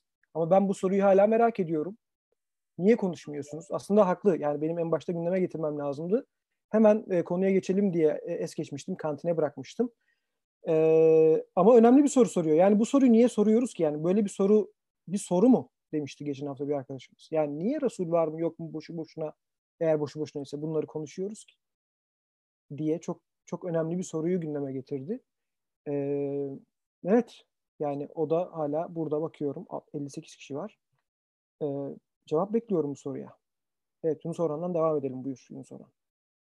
Tevafuk etti. Yani Emrullah'ın sorusuna kendimce küçük bir açıdan değineceğim gibi hissettim. Arkadaşlara yani ben böyle duygularını çok güzel ifade edebilen biri değilim ama yani Birkan ve Yusuf'a çok teşekkür ediyorum diyeyim. Acayip umutlandım. Bir insanın Resul'e ihtiyacını ve Resul'le ilişkisinin nasıl olacağını çalışan 11. sözden ilhamla bir metin çalıştıklarını söylediler. Gittim 11. söze. Şöyle bir ilk sayfasını açtım. Linkini de paylaşayım.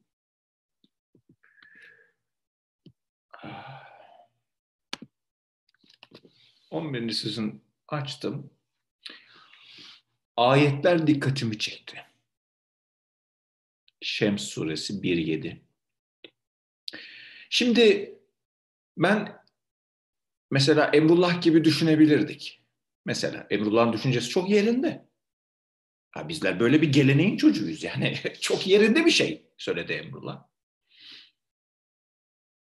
Resul'e imanı, Resul'e ihtiyacı konuşacaksa Kur'an ayet dolu ya. Ayet dolu. Eğer Allah'ı seviyorsanız bana tabi olun. Ayetini kullanabilirdi. Resul göndermediğimiz güruha ceza vermeyiz. Bir ayet kullanabilirdi. Biz seni ancak alemlere rahmet olarak gönderdik ayetini kullanabilirdi. Veya Emrullah'ın dediği gibi Şura 51'deki Allah elçi gönderir, ona vahyeder, muhakkak o hüküm ve hikmet sahibidir falan deyip 11. sözü çalışmaya başlayabilirdi müellif. Bu ayetleri bilmediğini zannetmiyorum. Bu ayetleri değil de Şur, Şems suresini tercih etmesinin içerisinde çok ehemmiyetli bir usul farkı. Buna değineceğim. Bir de ey kardeş eğer şunu şunu anlamak istersen dedi meseleyi e, aynen Birkan ve Yusuf'un resmettiği gibi varlık tecrübem üzerinden Resul'e imanın nasıl temellendirilebileceği hakkında bir temsille başladı. Halbuki şöyle başlayamaz mıydı? Ee, biz Müslümanlar Allah katındaki yüce bir din olan İslam'a inanırız ve Peygamberimiz Aleyhisselatü Vesselam Efendimizin son peygamber olduğuna inanırız. Haydi gelin bunlarla ilgili konuşalım diye girmedi. Ne yaptı peki? Çok enteresan bir şey yaptı. Ayete bakar mısınız? Bismillahirrahmanirrahim. Ve şemsu ve duhaha.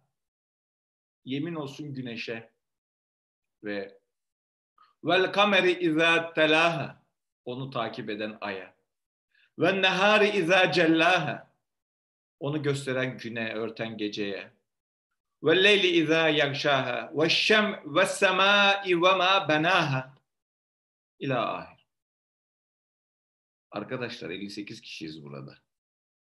İslam alemindeki ilim e, birikimini ciddi bir şekilde araştırmış arkadaşlar var aramızda. Şems suresinde yemin olsun güneşe ayetini koyup da insanın Resul'e olan ihtiyacını çalışmak ne demektir ya? Bu ne demektir? Bu ne demektir? Emrullah paylaşmış. Şura suresiyle paylaş... O mantıklı yani e, olabilir diyorsun.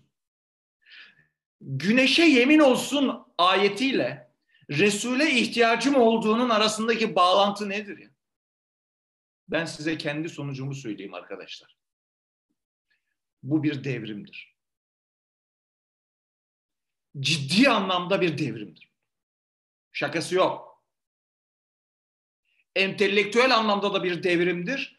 İman eğitimi anlamında da bir devrimdir. İslam düşüncesi anlamında da bir devrimdir. Bu devrimdir arkadaşlar.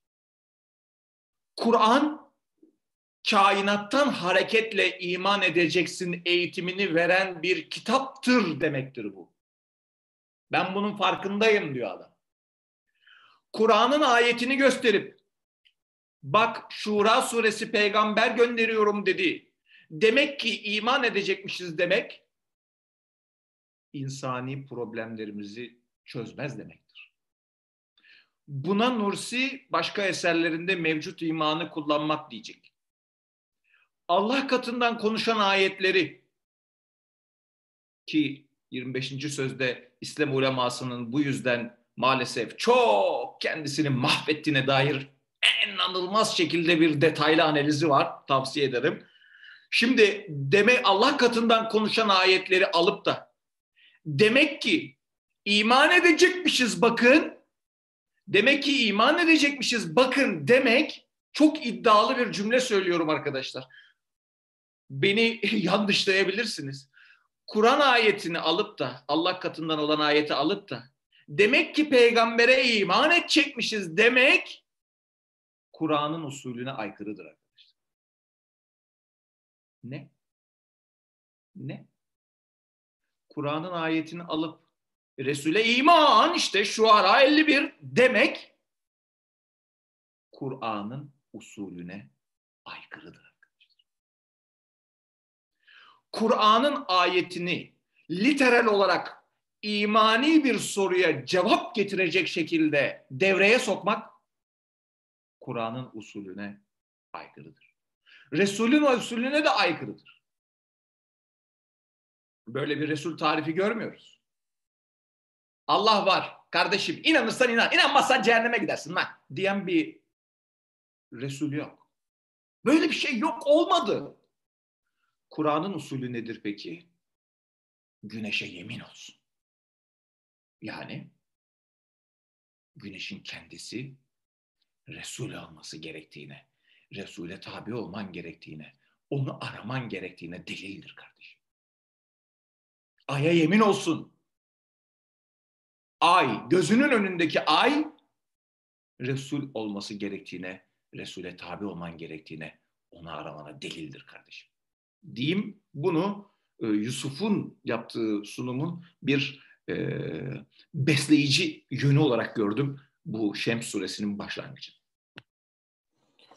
Allah razı olsun. Ee, evet.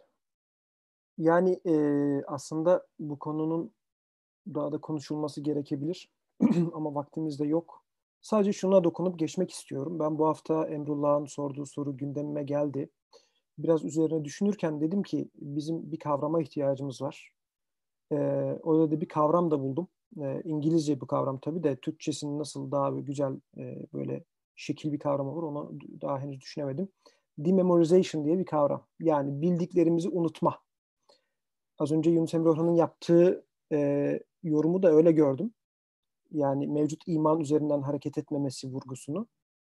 Ya biz tabii Türkiye gibi bir yerde büyük oranda bu odadaki herkesi bilmiyorum tabii ama büyük oranda öyle tahmin ediyorum. Türkiye kültürüyle doğan, e, yaşayan bir ülkede e, Türkiye kültüründe doğduğumuz için e, bir takım otoritelerin üzerimizde çok büyük bir hakimiyeti var. Dolayısıyla e, Kur'an da tabii ki kabul edeceğim şeklinde otomatik geçiş yapabiliyoruz. E, ama yani mesela peygamberin e, peygamberliğe başladığı dönemi düşünün Mekke döneminde. Orada hiçbir kimse en yakın yani bu işte İslam büyükleri diye geçen Hazreti Ömer, Hazreti Ali, e, işte ne bileyim Hazreti Ebu Bekir, bütün bu isimleri de düşünün. Bunların hiçbirisi aynı bizim yaşadığımız kültürle doğmadıkları için iman ettiler. Yani Resulün Resul olduğuna deliller buldular. Deliller gördüler ve ona iman ettiler. Kur'an diyor diye değil. Kur'an çünkü demiyordu henüz onları. Ama Resul'e iman ettiler. Yani hemen buraya bir dokunup geçeyim dedim. Bize kültürün içinde bu, bu sorulara yaklaşınca garip geliyor. Hakta veriyorum. Ama bu kültürümüzün tesirinin neticesi. Yoksa hadi gelin Amerika'da ben mesela şu an Amerika'da yaşıyorum. gelin deyin buradaki bir insana Kur'an-ı Kerim'de e, işte Emrullah'ın söylediği Şura suresinin 51. ayeti var. E, Resul'e iman edeceksin. Bak ayet var. Bir karşılığı olmaz. Olmayacak çünkü e, bu söylem insana hitap etmiyor. Bu anlamda hem Emrullah bu konu bu konuyu gündeme getirdiği için hem de Yunus Emre Orhan'a bir e, teklife geldiği için çok teşekkür ederim. Allah razı olsun. Evet yani şöyle bir durum var. Saat 15.20, 1 saat 20 dakika oldu derse başlayalı. Ee, normalde 1 saat 15 dakika dersimiz. Ama açıkçası ben henüz konuya e, ayrıntılı müzakere edemedik gibi geliyor. Yani ne yapalım sizce haftaya devam edelim mi diye hemen bir e, anket yapmak istiyorum. E, tabii burada bakayım. Evet hayır anketi. Evet. Şu an anketi paylaştım. Haftaya devam edelim mi diyenler evet. Yoksa yeni bir sunum çalışması yapalım mı diyenler hayır işaretlerse memnun olurum. Ee, Yakup'cum konu derken veya haftaya devam edelim mi derken şunu kastediyorum. Olarak, evet. Şunu kastediyorum. Şimdi bu hafta bir sunum yapıldı ve bu sunum üzerinden e, henüz bu sunumda iddia edilen noktaları e, ayrıntılı müzakere edemediğimizi düşündüm ben. Ama haftaya yeni bir sunumla yani mesela işte Yusuf dedi ya ikinci kısma yani o Resul nasıl bir Resul kısmına geçmeli miyiz? E, şey geçeriz diye düşündük belki ama konu tam daha bitmediği gibi geldiği için danışayım istedim. Anlaşıldı mı Muhammed Seyit? Evet teşekkür ederim. Peki birazdan kapatıyorum. Üçüncü bir alternatif olamaz mı? Moderatör... Ne gibi? Ne gibi? Ben duyamadım Ali Mermer. Ha, üçüncü bir alternatif olamaz mı? Yani moderatör olarak kendi yetkinizi kullanıp, görevinizi kullanıp bu konunun geriye kalan kısmını konuşup e, sonuna kadar bütün günümüzü buna ayırmak e, belki gerekmeyebilir. Bundan sonra arkadaşlar e, takdimlerinin, sunumlarının ikinci bölümüne geçebilirler. Bu da güzel bir teklif. O zaman e, şöyle yapalım. End poll diyorum zaten artık oy gelmiyor. Hemen sonuçları paylaşıyorum sizinle. 30 kişi oy kullandı, 23'ü devam dedi zaten. Ama sizin dediğinizde güzel yani belki de bir ders uzunluğunda bir müzakere ihtiyaç kalmayacak ama en azından evetlerin çokluğuyla görüyoruz ki en azından müzakereye devam edilmeli diye görüyorum. Ama tabii biterse biz yine hazırlıklı olalım. E, ikinci sunuma geçilebilir dediğiniz güzel. Allah razı olsun. Evet. Şimdi öyleyse bir saniye. Burada birkaç yorum vardı. Dediğim gibi e, eğer um, Edip Durmaz hemen elini kaldırıp yorum yapmak isterse ben çünkü normal yorumları okumuyorum diye konuşmuştum geçenlerde. O tabii bilmiyor ilk defa gördüğü için. E, kendisi seslendirirse çok memnun olurum. E, Esma şey Kaşif'in bir yorumu, bir sorusu var. İnsanın kendisini tanıması derken tam olarak neyi kastediyoruz? Çok güzel. İşte ben bunu gündeme getiriyordum aslında. E, Kaşif. Haftaya inşallah buradan devam edeceğiz. Esma Güneş Allah katından yaklaşmak olmuyor mu Emrullah Bey'in bu sorusu? Ee, yani haftaya inşallah burada buraya da yorum yapabilirsiniz. Ee, şu an girmesek diye düşünüyorum. Evet, Emrullah Bey'in ayet paylaşımı o bir talebe binaen olmuştu.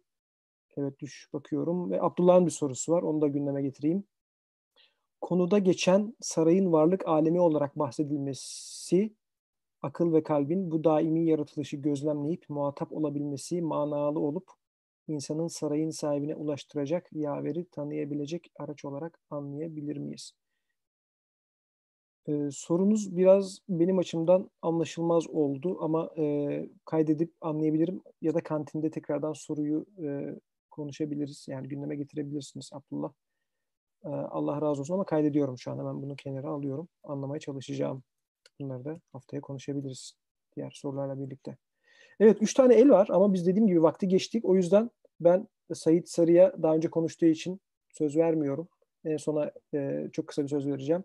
Edip Durmaz'dan hemen söz bekliyorum. Sonra Emrullah elini gördüm iki defa. Ona söz vereceğim. Ama hemen birer ikişer dakika vaktimiz var. E, lütfen anlayışla karşılarsanız memnun olurum. Buyurun.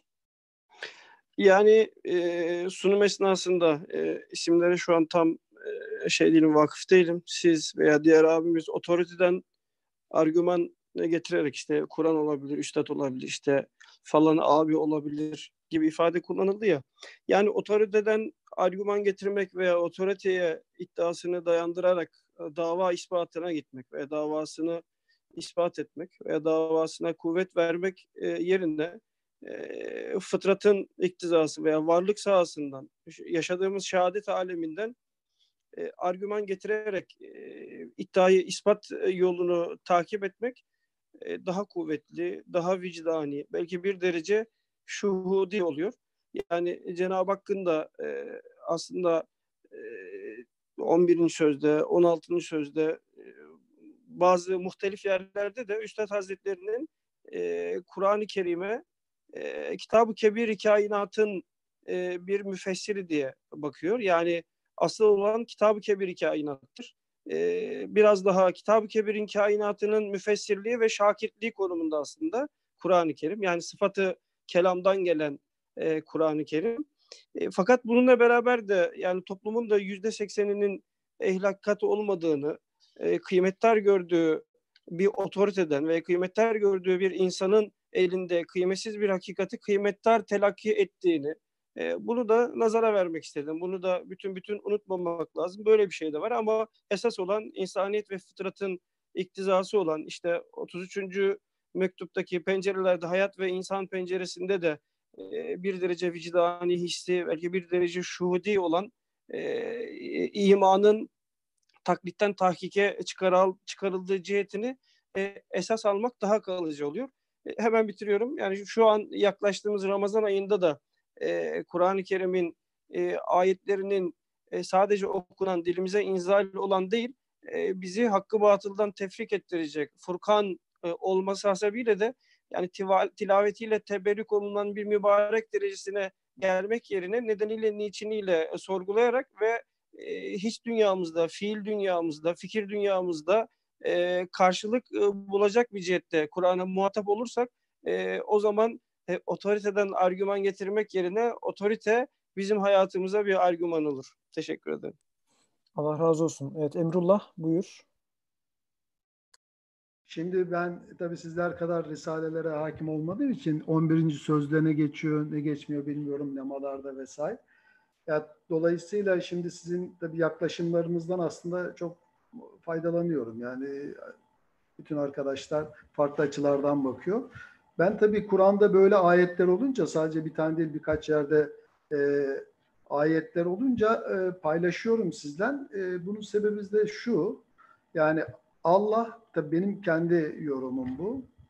Hazreti Adem'den Muhammed peygambere kadar bir toplum inşa ediyor aslında. Bir ahlak toplumu inşa ediyor. Her peygamber kendi kavmine e, vahiy yoluyla geliyor Allah'ın elçisi olarak orada bir şey inşa ediyor. Yani ben bunu ahlak olarak sadece cinsel yoldan ahlak değil, ya ahlaka aslında temel aldığımız zaman işte kavmiyetçilik ahlakında, iş ahlakında, işte e, herhangi bir ticaret ahlakında bunların hepsini e, peygamberler aslında toplumuna e, inşa ettirmeye çalışıyor. Allah'ın e, Kur'an'daki benim anladığım şekilde. Dolayısıyla e, Allah elçilerini seçiyor. Duha suresinde peygamberin e, peygamber olmadan önceki vasıflarını da aslında bize bildiriyor.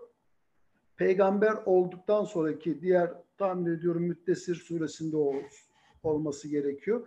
E, peygamberin özelliklerinden de bahsediyor. Dolayısıyla bir bir elçi bizim neden ihtiyacımız var? Çünkü bir bir Kur'an çok yani bir belge. Bu belgenin aynı zamanda pratiğe dökülmesi lazım. Aslında peygamberi bir Kur'an'ın pratik şekli olarak da alabiliriz. Yani bizim e, örnek alabileceğimiz nasıl bir ahlak inşa edecek veya nasıl bir imani konularda iştihat yapacak, e, toplumuna önder olacak. Bunların hepsi bir elçi vasıtasıyla olması lazım benim fikrime göre. Kur'an da aslında Allah e, Şura suresini sizlerle paylaşırken bunu belirtmeye çalıştım. Allah insanlarla nasıl bir kontak kuracak?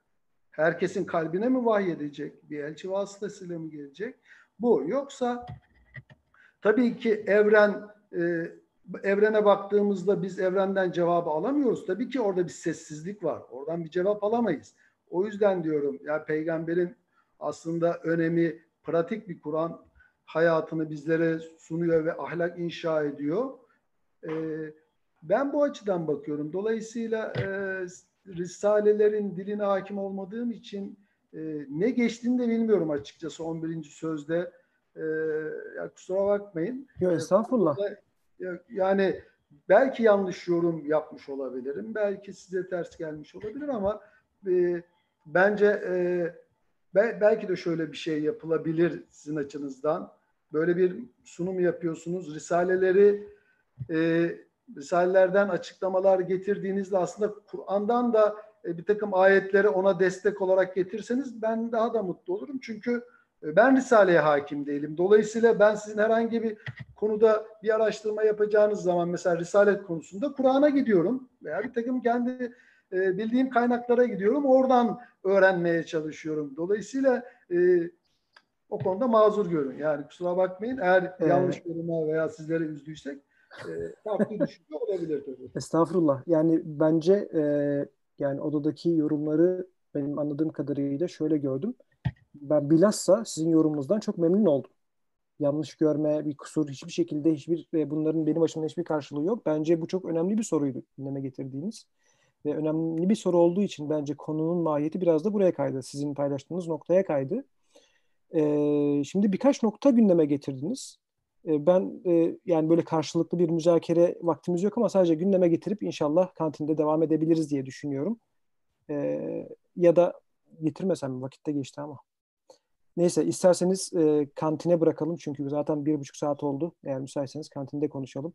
Ama Ali Mermer madem el kaldırdı ona bırakayım. Buyurun Ali Mermer. Arkadaşımıza ben de teşekkür ediyorum. Herkes duygusunu ifade edecek de konumuzu ilgilendiren alanda kalacak. Bu da konumuzu direkt ilgilendiren bir alan değildi. Resul'e neden ihtiyaç var sorusunu insan sorarken ben arkadaşımıza aynı şekilde ben kendim de Kur'an'a müracaat edeceğim diyor da neden Kur'an'a müracaat ediyorsun? Nereden biliyorsun? Rusya'da doğsaydın, doğsaydın da Kur'an'a müracaat eder miydin? diye kendi iç dünyamızda bir kendimizi sorgulamamız lazım. Bunun nedeni de şu, özet olarak söyleyeyim, Kur'an tasdik edilmek üzere okunur, taklit edilmek üzere değil, iman konusunda iman konusunda yanlış anlaşılmasın. Yani arkadaşımızı saygıyla karşılıyorum gerçekten. Şimdi Kur'an benim yaratıcım olarak bana konuştuğunu iddia eden bir belge. Karşıma gelmiş. Ben bana diyor ki benim Resul, Resul gönderiyorum sana ve o Resul'e senin tabi olmanı da istiyorum diyor. Ben de ona o ayete, o rehberliğe bakarak sen bana bir Rasule, Rasule, Rasul gönderiyorum ona tabi ol diyorsun. Gerçekten ben böyle bir şey yapacak mıyım? İhtiyacım var mı diye sorgulamazsam bugünkü arkadaşların yaptığı gibi o zaman ben bu ayetin getirdiği haberi tasdik edemem. Yani Kur'an'ı tasdik edemem, taklit ederim. Önemli olan burada bizim yaptığımız belki arkadaşımız yeni olduğu için farkında değil. Ben arkadaşın e, geldiği background'u tahmin edebiliyorum. E, kendim de oralardan geçerek geldiğim için biliyorum. Kur'an varken ne arıyorsun kardeşim demeye geliyor. Ya kardeşim de ben Kur'an'ın doğru söylediğini, hak söylediğini, gerçekten yaratıcının, beni yaratanın bana rehberlik yaptığını tasdik etmemin delili ne bende? Acaba ben Hristiyan dünyasında doğsaydım da İncil böyle diyorsa o zaman İsa Allah'ın yeryüzüne gelmiş e, şeklidir, görüntüsüdür dediğim zaman haksız mı olacaktım? O zaman da haklı olacaktım çünkü aynı yaklaşımı takip ediyorum. Hele hele bir de Yahudi ailede doğduysam tamam artık. Benden başka üstün kimse yok derdim. Neden? E, Tevrat öyle diyor derdim. Tahkik şart olduğu için arkadaşların girişlerini, girişte yapmışlardıkları bu takdimi ben takdir ettim. Çünkü sonunda Kur'an'dan gelen haberin hak olduğunu tasdik edip etmeyeceğimiz ortaya çıkacak. Tasdik ettikten sonra tasdik ettikten sonra ha sen Allah'ın kelamısın dedikten sonra kitaba iman gerçekleşmiş olur. Yoksa kitap kabul edildikten sonra kitap tekrar edilirse kitaba iman yani yaratıcımın bana konuştuğuna iman olmaz. Ya peşinen takip ettiğim bir kültür olur. Herkes kendi kültüründe takip ettiği lider kimse, kaynak neyse onu haklı görerek devam eder gider. Kur'an'ın da kendi söylediği gibi furkan olma, hakla batıl arasını ayıran olma özelliği benim için çalışmaz olur. Bütün saygı ve hürmetlerimle birlikte bu noktaya da dikkat edelim derim. Teşekkür. Allah razı olsun. Ee, evet yani tabii bu, bu noktada konuşulacak çok e, bence konu var ama e, vaktimiz de yok. Ben sadece şunu en son paylaşarak bitirmek istiyorum dersi. Ee, en başta benim söylemeye çalıştığım otoriteden argüman getirmemek e, kavramının altında aslında sizin en sonunda söylediğiniz şey de vardı. Yani siz bu odada ya ben risaleleri bilmiyorum. Dolayısıyla e, sizin dediklerinizi şey yapamam dediğinizde aslında bence e, çok doğru bir noktaya parmak bastınız. Eğer biz bu odada risaleleri bilenler, bilmeyenler şeklinde e, anlayış değişiyorsa o zaman yanlış bir şeyler oluyor anlamına gelir bu. Ama aynısı işte Kur'an'ı bilenler, bilmeyenler şeklinde de olmamalı ben demeye çalışıyorum. Yani e, Kur'an'ın teklifini insan olarak kabul edebilecek bir formatta konuşabiliyor muyuz? Yoksa benim Kur'an'ın teklifini kabul etmek için Müslüman olmam, yani Müslüman e, hali hazırda Müslüman olmam ya da Müslüman bir ailede doğmuş olmam gerekiyorsa o zaman tüm insanlara hitap etmeyen, sadece Müslümanlara hitap eden bir kitap var demektir. Biz de bunu zaten gündeme getirmeye çalışıyorduk. Allah razı olsun. Evet ama müzakerelere şeyde devam edebiliriz. Ee, kantinde devam edebiliriz. Şimdi ders kapatalım. 20-25 dakikamız var. Allah razı olsun. Elhamdülillah. El Fatiha.